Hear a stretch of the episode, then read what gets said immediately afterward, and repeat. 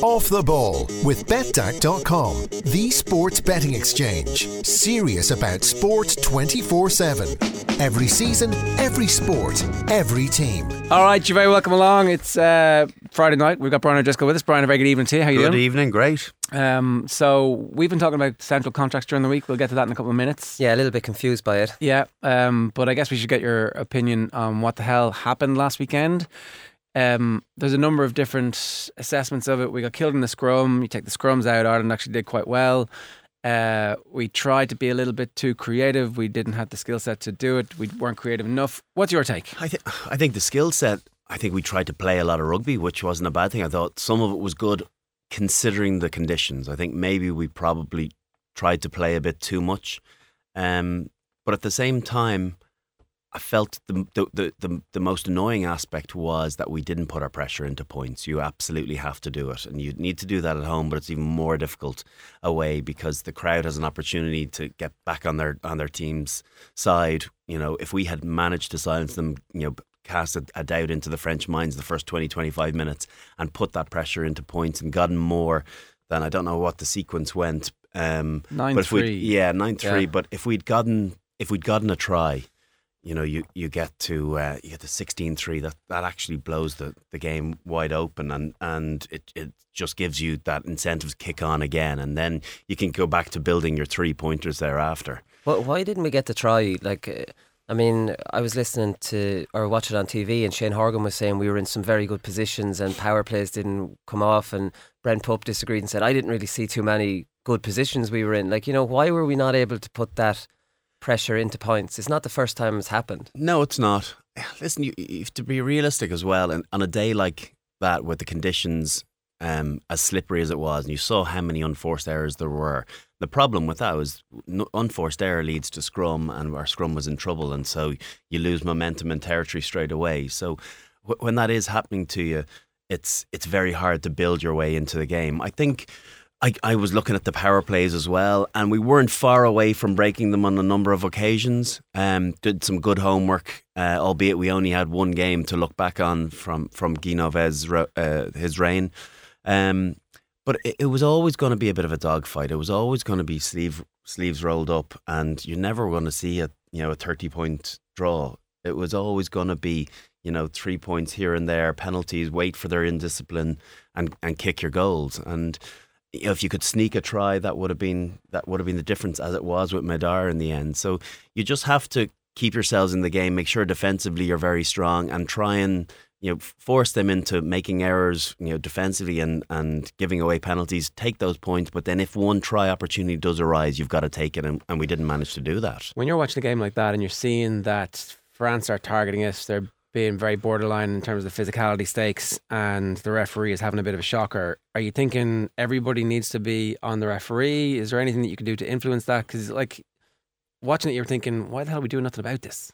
Yeah, like the Maestri one kind of beggars belief. I don't like the referee was right behind him, and I know that it went to a siding commissioner, and it was just below a red card level, which I would agree with. It wasn't a red card for me, but it's 100%. It's the most blatant yellow card I've ever seen. Interesting, the Gerardo one, I'm still a bit split on it. Right, I'm still unsure. It did in real time look that it was a high shot, and it's definitely started legal, but it probably did finish illegal. But it was such a colossal hit that I always have a little bit of respect for them. I see what you mean. You Sheldon Bond did it, we'd be cheering him. Almost benefit of the doubt, because I watched him. I watched the replay loads of times, and he was the negative guard on the other side of the ruck when Sexto got the ball, and then he saw it happening a mile away, and he got excited and he accelerated into the tackle as hard as he could. And that was just all-out commitment. And he had his head in a position where he didn't know exactly the shot was. Dave Kearney dipped a little bit, so all the scenarios probably worked against them a little bit, all the different factors in a big collision like that. But it was because it was so borderline, I'd be willing to let that go. And do you feel like we needed to influence the referee a bit more, though? I think definitely on the Maestri one, Johnny has to have a word to Rory Best or to the referee, and he's best a bit quiet for that type of thing.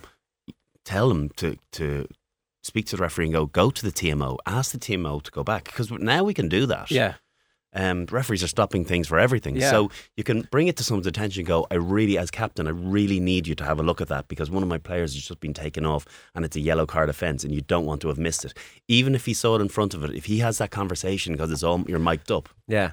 Everyone can hear it. You get the next one. But he has to then go, no, I'm absolutely happy. And then if he says that, then he looks like the clown. He's on the hook for that. Yeah, exactly. Whereas whereas if he does... he'll probably go, okay, even though I think it's okay, I better go to the TMO because the captain has come to me and specifically said, look at that play. Is Best a bit quiet for stuff like that? I don't know. I didn't see where Rory was in that sequence of plays. So, he was maybe oblivious to it all. So I think it's unfair to try and apportion any blame with Rory, but I think Johnny has to go and message Rory to tell him to go back and look at that. And it's kind of the whole team, and it's also at half-time where they get the video out and they say, look, this is what they're doing to you, lads. So yeah, it felt like there was a bit more of the back alley about France than there was about us. Yeah, it did seem that. I think as well, when you lose Shawnee, you lose your back alley, because that is, that's what he brings. He brings that real aggression that I don't think anyone else in an Irish jersey for a lot of years is capable of bringing. He just has, he's kind of a force of nature. And when you lose that, I think that really took the wind out of our sails a little bit as well. Yeah. Because teams fear him.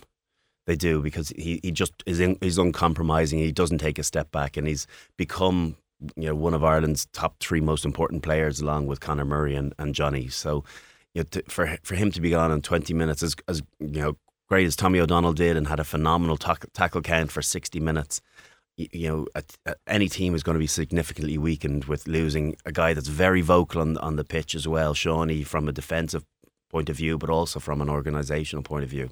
With the injuries, we were chatting about this with Keith Wood during the week, and he wondered if the game plan requires us to be very physically aggressive. Obviously, all rugby game plans do, but if there's something specific about us where we seek the contact and we build through that kind of game plan, and if this is having some impact on the number of injuries we're suffering. Yeah, I think as well, I think we are missing someone with creativity. I think we're missing someone like Luke Fitzgerald, or we probably missed Keith Earls as well. Guys that can actually beat players one-on-one. And definitely with the feet of the two guys I mentioned, they're not collision winners as much. They're more getting players get to the space, trying to attract other defenders into them and then slipping the ball away or after contact. That's the way they play their game. And I feel as though we've got a lot of confrontational players in the team, but just lacking that ability to take people on one-on-one. And that just pulls defences tighter when you have those guys, going to space means it attracts two defenders and therefore it opens the space for someone else. Yeah. The thing I see with us is obviously we had no line breaks at all against France, but we had 4 or 5 against Wales. There's no support for the man that breaks through. And number one, he doesn't really want to turn and offload. Number two, there's not even anybody there if he does offload. And you hear all the time about everybody needing go forward, fast ball. But is the fastest ball not an offloaded ball? The minute it goes to ground, the other team will have good fellas to come in, slow that ball right down. Every team does it. Whereas we don't even look to be trying to offload it. It's almost like, I'm not going to say it's not encouraged, but it's definitely not in players' heads. I agree with you. I think there is definitely an aspect that players... look back on the video or look back on moments in the game and maybe if Joe wasn't their coach and didn't know that he'd picked them up on certain aspects of the video work of throwing a loose offload, like Zebo a couple of years ago against Australia threw a great offload and it didn't go to hand, but it definitely felt like the right option, but they scored up the other end. Now I don't know, I wasn't part of that conversation, but Joe's philosophy is the right offload if it goes to hand. Sometimes that can't be the way. Yeah, it's got to be. You're gonna lose a few offloads here and there, but high risk, high reward, and even risk reward. It doesn't have to be high. So I feel as though there is definitely scope to throw a few more. I wonder as well on our line breaks whether we're expecting players to go through. It's like I can't believe he's just gone through there. And now I'm 20 meters behind. Whereas players, should interpret that a break is going to happen, and and get there. And if it doesn't, they just backpedal or come off the gas, and then you realign. And that's part of working hard. Yeah, you don't. The culture doesn't seem to be there. You don't stay back. Well, it's part of that because there are so many players injured. Like, I don't want to make any excuses, but and certainly in the World Cup. Well, against France, in the World Cup we looked okay because we had our full team, but since then we haven't looked good, and that's because there is no continuity in selection, really. No, there isn't. You look at the team that would be out if everyone was selected. It would be vastly different to the one that played last weekend and the one that's likely to play against England. So Sean O'Brien might run a support line of one of those guys, like as that might be his job as a. Yeah, but no matter what, I know you've different types of seven. Tommy O'Donnell should still be there. Yeah, but you still should be able to encourage. You should still, it's still being able to read the game. Yeah, there's different types of players in different positions, but at the same time, that's about someone being a forager as opposed to someone being a ball carrier. But when a line break is made, you've got to have the ability to be able to react to that and see it happening in real time as it transpires. Yeah.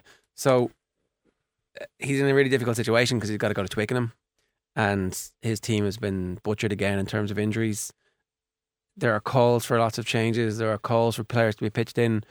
Certainly, looking at the history of Schmidt's selection, that's not going to happen. No, I don't think it will. Obviously, he's going to have his hand forced a little bit because there's going to be a few. I don't know what the situation, what the injury status of Jared Payne is.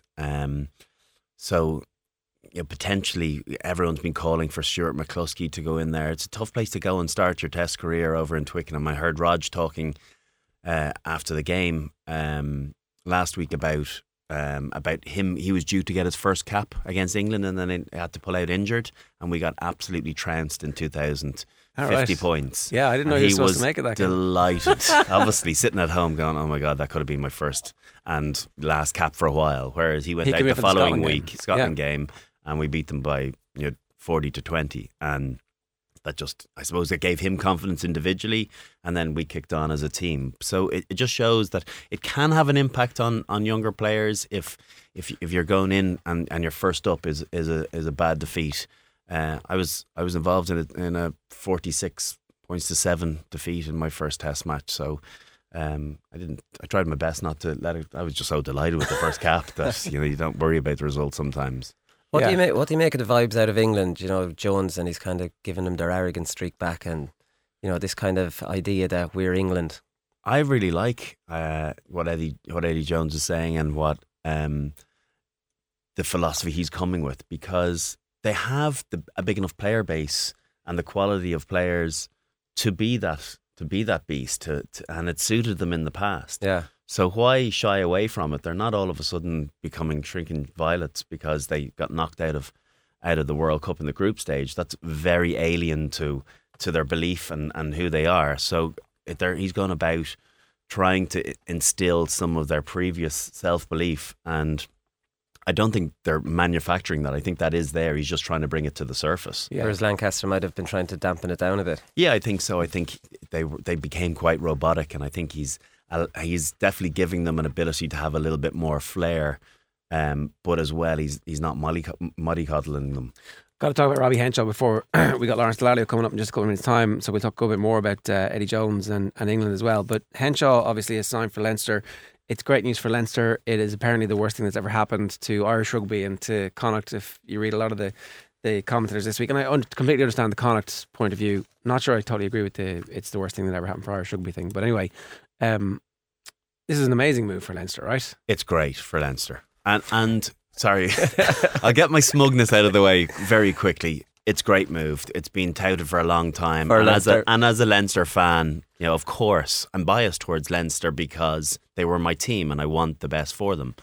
I absolutely, from a Connacht perspective, could feel the annoyance and the disappointment of them and their supporters, because it's one of their own and they've groomed him to be the player that he is, and now he's going to one of the main competitors because he wants to be a new challenge or play with different players or players that are more likely to be internationals. I don't know what his actual rationale was, but it's his decision, and I suppose one guy has never made a team And so they'll have to regroup, and you know, they've got some nice young players coming through, and they've got a fairly handy other centre in Bundyaki as well. Yeah, is it difficult though for them to attract big players from overseas now? You know, they have a bigger budget. If they're going to say, right, well, you know, the optics of this for them doesn't look good that they're selling their best players. So you're like saying, come to us, we're going places. But are you really? Do you know, is that the attitude of fellas that's going to come to them? Yeah, potentially. You know, you do want to hold on to your best players because they do, you know, foreigners coming over looking, they want to go. So who do you have? Yeah. Who do you have in the Irish setup? If they don't know the individuals themselves, they go, okay, who do you have in the Irish team? And, you know, it was obviously Kieran Marmion was on the bench in the first game, Nathan White and Robbie Henshaw. And then all of a sudden, you know, Marmion's gone and Robbie Henshaw's now over to Leinster, and Nathan White, you know, when Mike Ross comes back, potentially is going to be relegated to the bench. You know, would he be there if Marty Moore was there? Maybe not. So, you know, it does have an effect from players want, you know, certainly players that want to come and win in a team and not just pick up a salary, you know, towards the end of their careers. Yeah, so Connacht are screwed. Well, I don't know about that. I think that Pat Lam's been great at recruitment. Like, he's been really clever about getting players. So Bundyaki, for instance, has been a real find, and they have these young guys coming through. I think, do you know, one person I would say that I think is very, very unlucky, I don't know, maybe even he could have forced his way into the 23, is Matt Healy. I think he's had a really good season for them, and people haven't talked a huge amount about them. I know they really like him over in Connacht, and he's something, again, that Ireland doesn't have. He's a real finisher. He's got proper gas. He's almost the Dennis Hickey elk of type of player. And I just think, you know, you could do worse than having him in your setup. I don't think he's really gotten the praise that he's deserved this year, because he's been a big component to them their placing in the league. So he'll be at Leinster in 2 years then. Strong in the wings. Hang on, let me have a think. Who's out of contract in 2 years? On the central contract issue, because we were talking about this during the week, that it seems kind of murky who qualifies and who doesn't, and the number used to be as big as 30, and now it's down to 16. Jack McGrath's going to get one next, apparently. What's this like for players?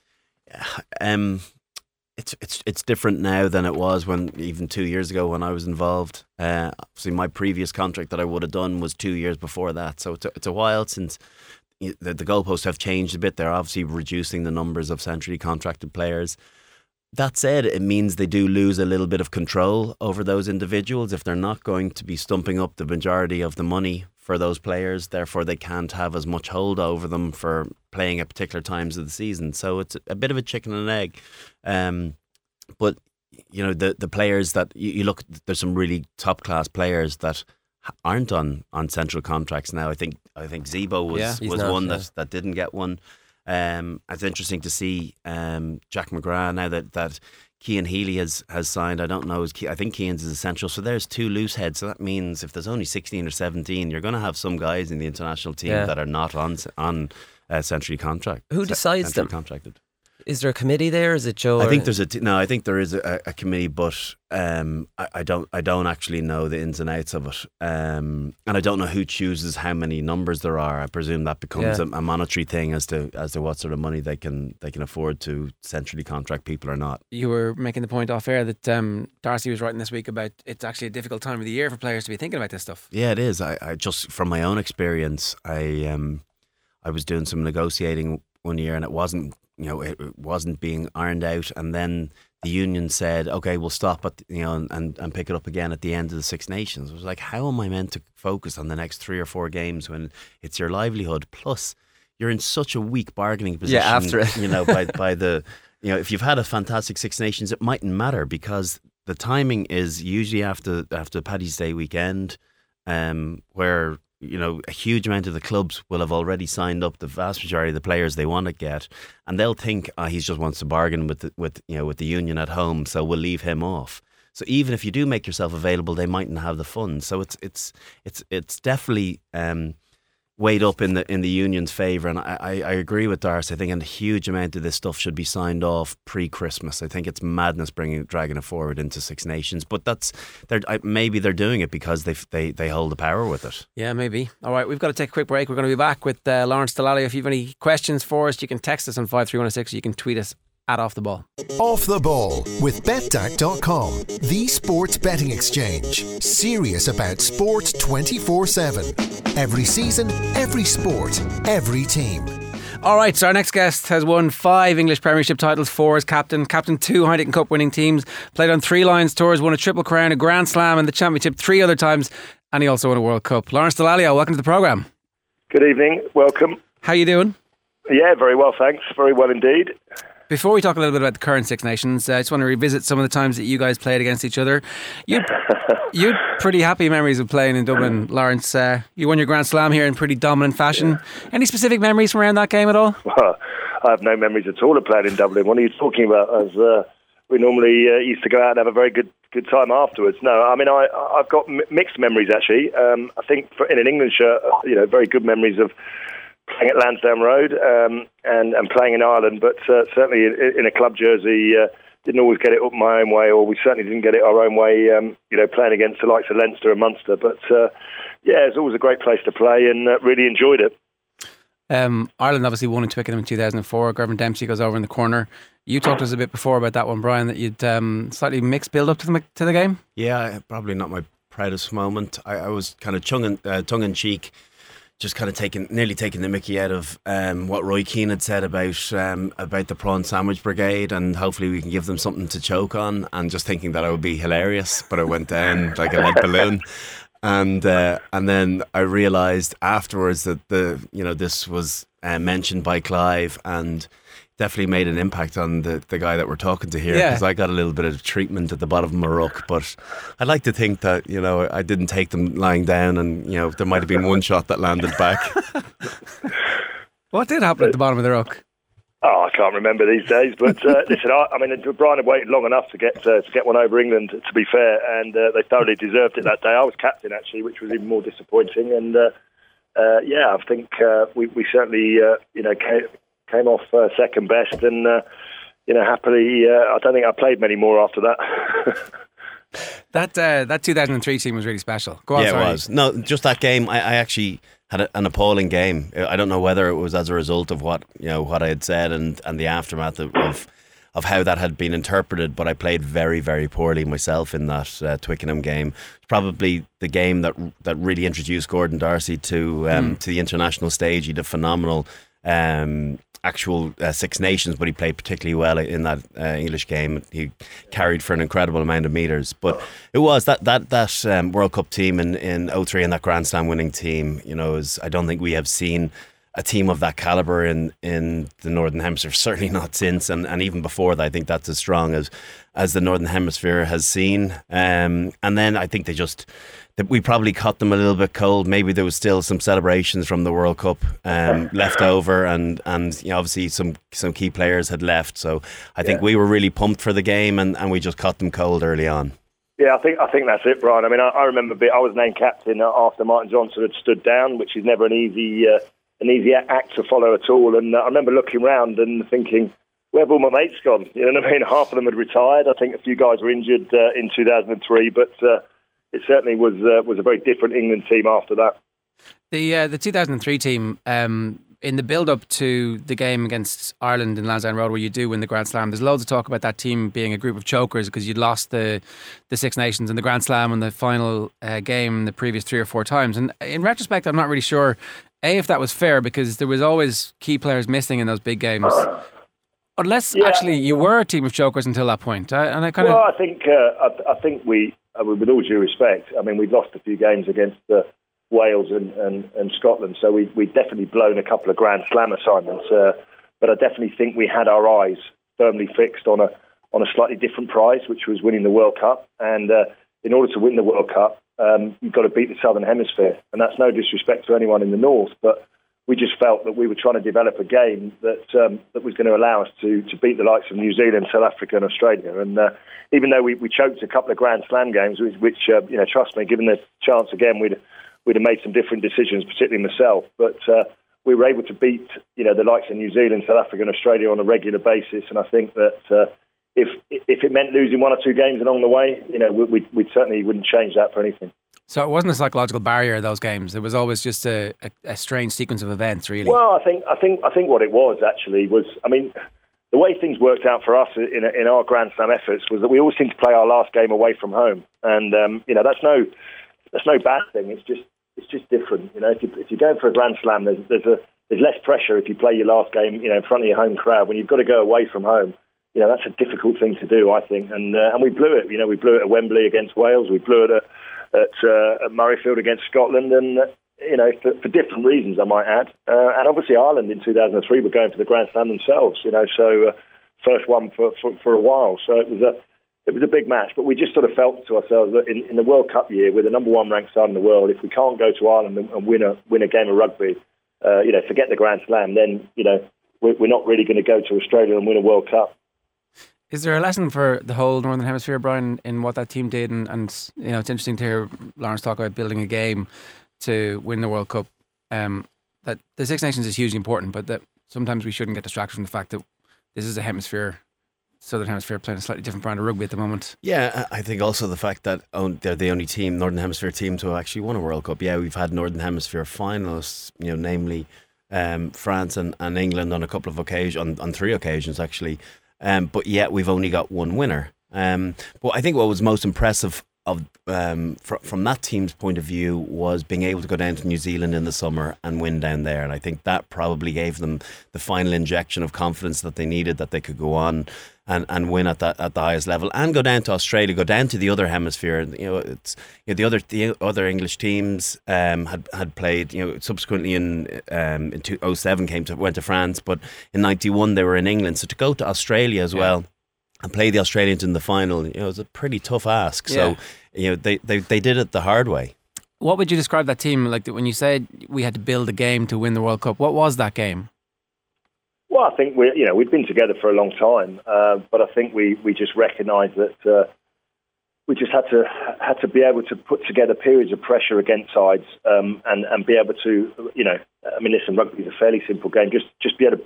When you're down in the opposite end of the field and you're trying to get points on the board, you've got to do it in a calm, controlled way and be able to build a score, which is something you need to learn how to do at international level. And similarly, when you're playing against quality sides, you're going to have to be able to absorb pressure, for long periods of time, and you're going to have to, be able to tackle and think smartly and not give away dumb penalties and all the kind of things that go with defending and that, to do that against the very best teams in the world takes a bit of time because often sides panic both in attack when they've got the ball because they think they've got a rush to get points on the board, and similarly in defence, you kind of scramble back and you panic and you give away needless penalties, and we've seen a fair bit of that from all the teams in this year's Six Nations so far. So I think it's just being able to feel calm in both sort of parts of the game, really, in attack and in defence. That's kind of really interesting to hear that description, because it sounds very like what Joe Schmidt's trying to do with Ireland, but there's a sense that the Southern Hemisphere teams are playing a different brand of rugby after the World Cup, and maybe there was a massive overreaction at the time of the World Cup and the immediate aftermath going, well, look at the offloads, we're not doing any of the offloads, but the way it's described there. Yeah, I think they're... in some ways people are right, because we aren't statistically we're not a good offloading team, and you look at the effectiveness of Argentina more than, let's not worry about the All Blacks or Australia or South Africa for that matter. Let's look at Argentina, the most improved team in the world, and how they've changed their game because they felt the need to do so if they were to beat the other teams in the Rugby Championship more often or be in the game right to the end. So they went back 3 or 4 years ago and said, right, we got to adapt our style, be able to play a bit more expansively, not just bludgeon teams. And then they've brought in this offloading game, to add to their the structure and the skeleton of their previous game. So I think we can definitely continue to evolve our game. It's not, we don't have to change immediately, but I think you have to add different components, and it doesn't help when you've got a big injury list, but at the same time those guys coming in should still have the same skill set as the first 15. Yeah. Lawrence, what about the current England style of play? Like, did they go away from what they were supposed to be doing in the World Cup, and do you see a bit more of what they should be doing under Eddie Jones so far? I don't know about that. Listen, you get a new coach, you get a whole different philosophy, you get new kind of players injected into the squad. it's going to change the whole outlook. So I think England are kind of starting again, really, albeit they're starting again with some of the same players and certainly a lot of different players. You'd like to think with someone like Eddie Jones, just talking about what we were discussing there and styles of play, you know, he's coached pretty much all around the world and understands the philosophy of what he wants to get across to his players.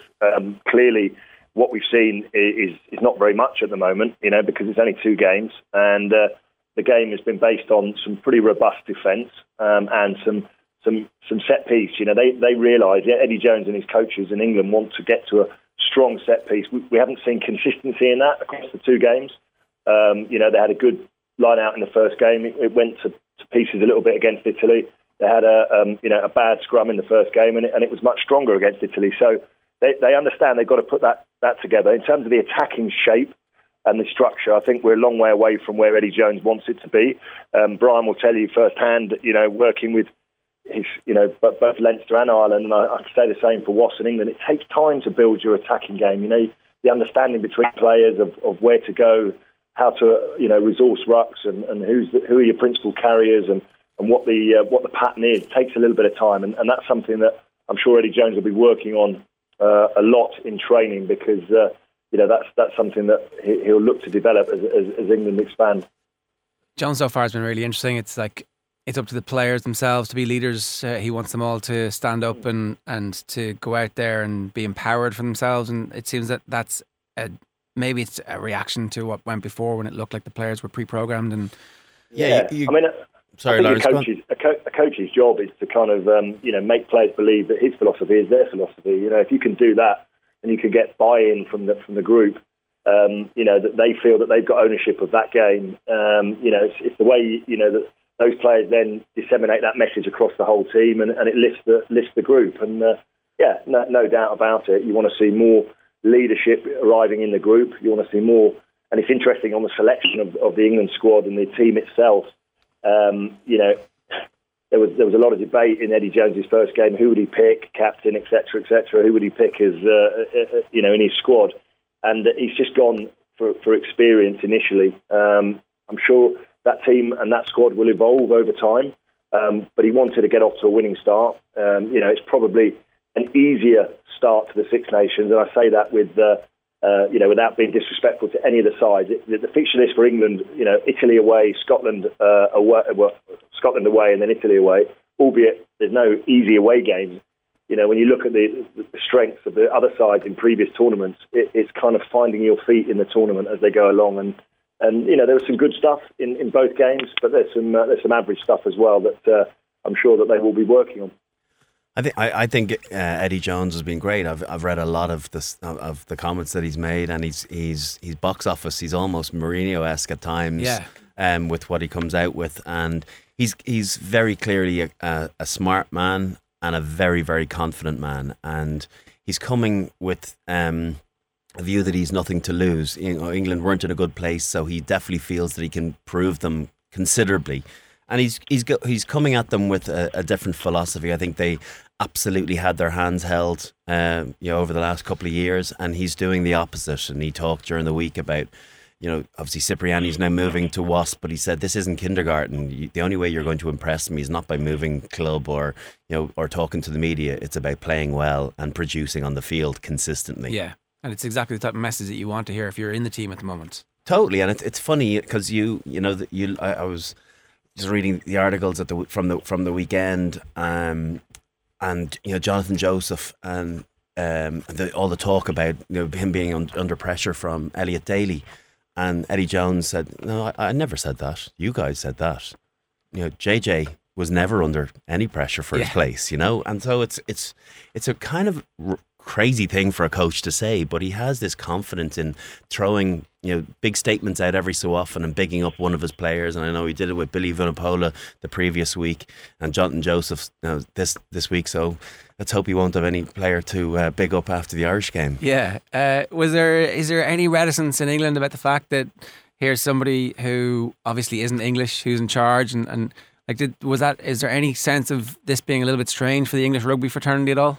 I don't think so. I mean, it's obviously, you know, taken a while for England to take the leap and appoint a foreign coach, certainly in rugby anyway. I mean, in a lot of other sports, we were talking about rowing. You know, British rowing's had a foreign coach for many years, and it's brought them gold medals time and time again. So yeah, I think it's definitely a change from the past. But players respond to the best coach, and Eddie Jones has clearly got a proven track record. I think when England set out their criteria for the person that they wanted to take charge of the team, there wasn't too many options available, and Eddie Jones, as Brian has said, has taken the job at the right time, because if you're a coach who's been around the world and worked with great players and won things, you look at the team like England, you look at the squad, you look at the strength and depth, you look at the resources, etc.